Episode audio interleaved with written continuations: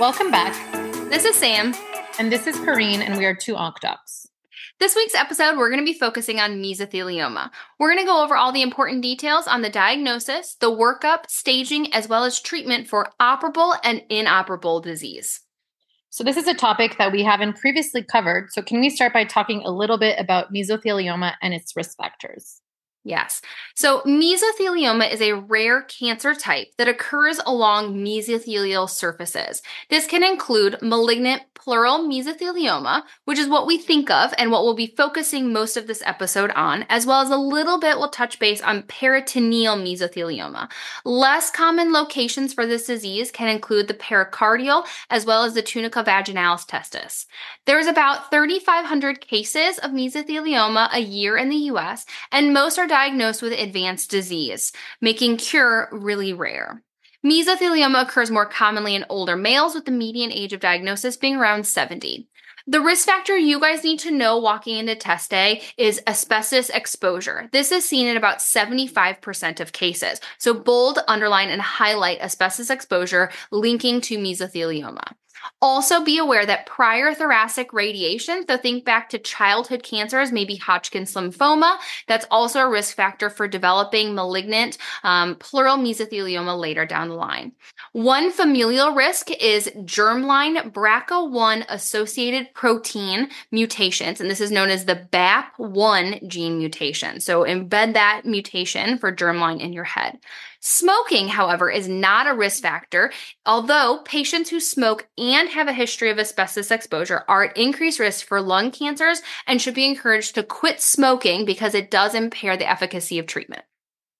Definitely. And I would definitely also remember that BAP1 gene mutation. It's been solidified in my mind since fellowship because we had a patient with this. And not only does it increase the risk of mesothelioma, but it also increases the risk of uveal melanoma RCC, as well as cholangiocarcinoma. And so, how do we screen for mesothelioma in high risk patients? So, we actually don't. Unlike other cancers of the thorax or the lungs, the NCCN guidelines do not recommend screening for malignant pleural mesothelioma in patients with prior asbestos exposure. This was controversial, and what came down to not recommending screening is because the trials did not show a decreased mortality in the disease. And then what signs and symptoms will patients present with?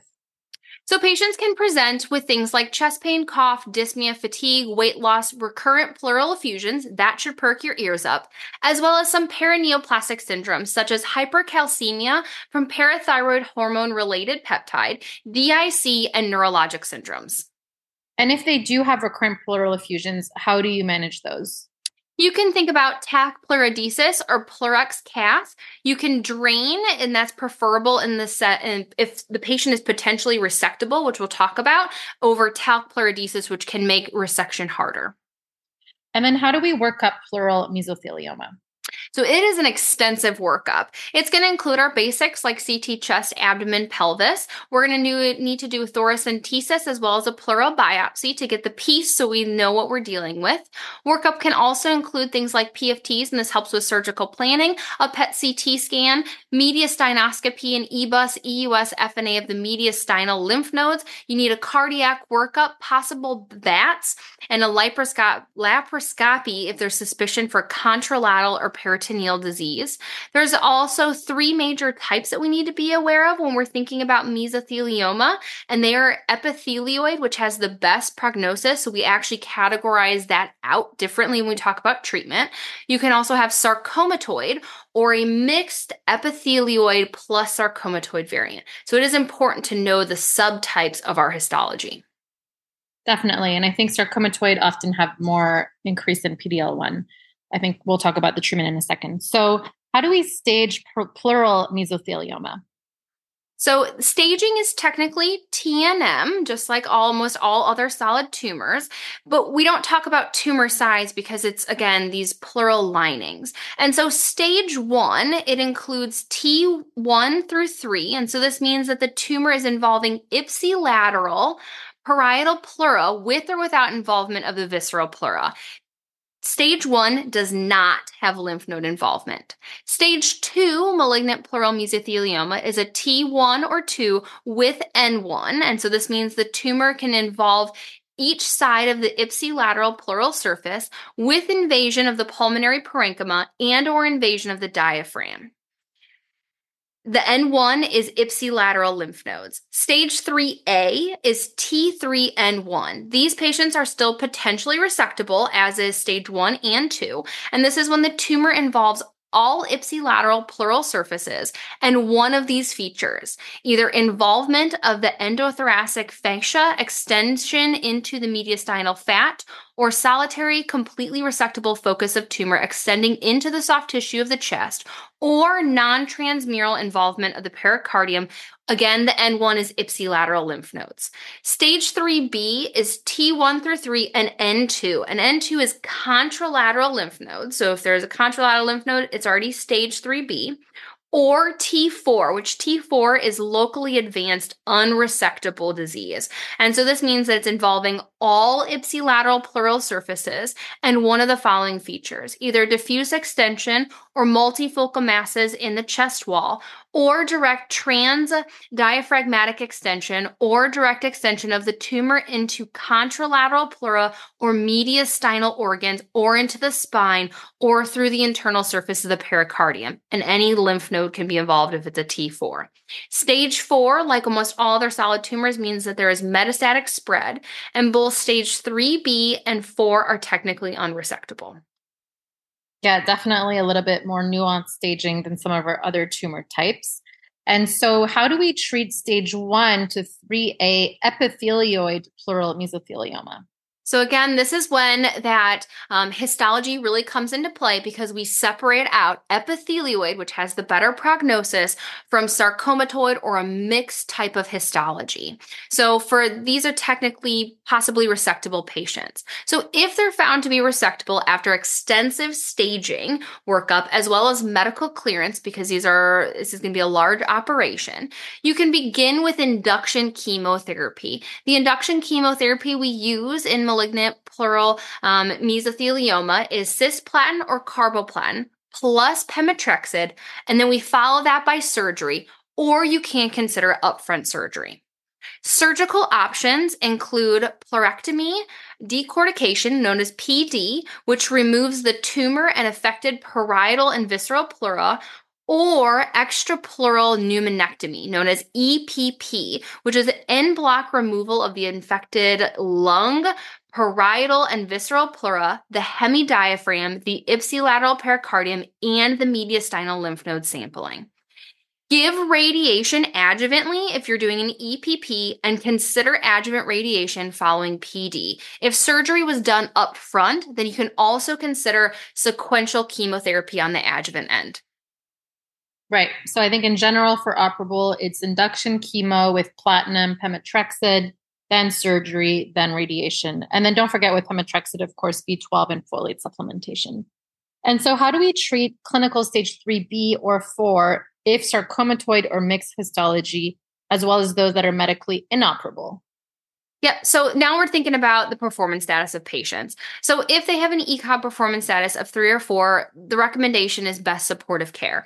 If patients are more fit, and so the ECOG is zero to two, we talk about systemic therapy. Again, breaking down that histology. If epithelioid histology, we talk about that same chemo backbone. So cisplatin or carboplatin plus pemetrexed. There's also a regimen of the platinum plus pemetrexed plus bevacizumab, or you can consider a combination immunotherapy with ipilimumab plus nivolumab. If the histology is mixed or purely sarcomatoid, you want to go with the immunotherapy. So combination ipilimumab plus nivolumab is preferred over first line chemotherapy. Definitely. So I think for sarcomatoid, remember immunotherapy over chemo.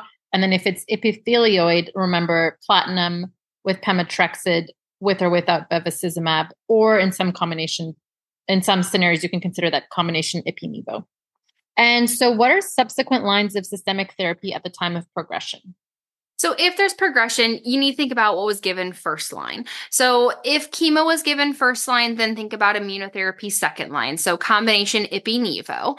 But if immunotherapy was given first line, now think about chemo second line. So, one of our platinum, cisplatin, or carboplatin plus pemetrexed. You can also consider gemcitabine with or without ramucirumab, as well as vinorelbine. And then, lastly, will you briefly talk about the less common malignant peritoneal mesothelioma? Yes, I will. So, symptoms for malignant peritoneal mesothelioma includes recurrent ascites and peritoneal thickening or masses.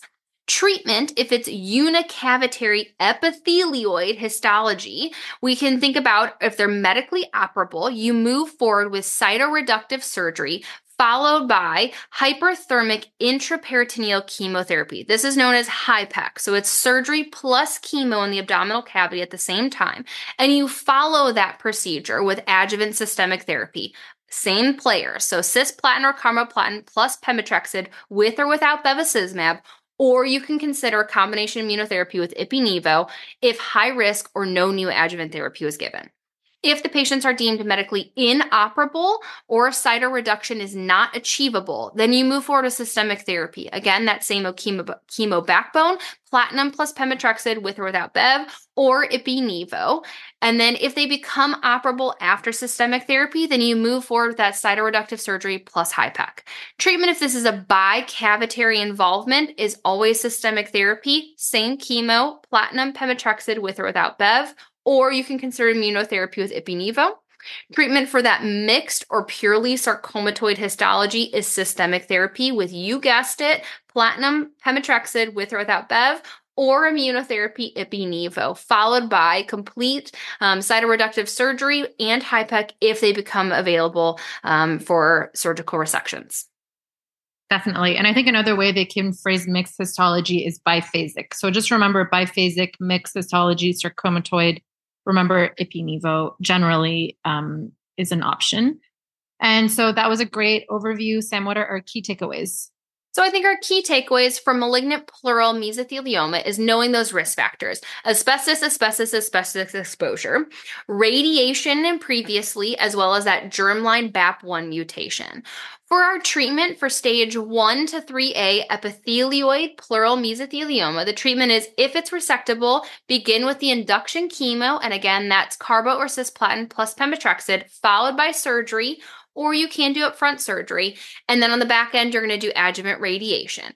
If the patient's diagnosed in stage 3B or 4, or they have that sarcomatoid or biphasic mixed histology, or patients are medically inoperable, the treatment is systemic therapy. Again, our frontline systemic therapy choices are platinum plus pemetrexed or platinum plus pemetrexed plus bevacizumab or immunotherapy combination ipi-nivo. If sarcomatoid or that mixed histology, always think about immunotherapy first. Absolutely. So, as always, thank you for listening. Good luck with studying. And please reach out to us with corrections or comments on our Instagram or Twitter to OncDocs.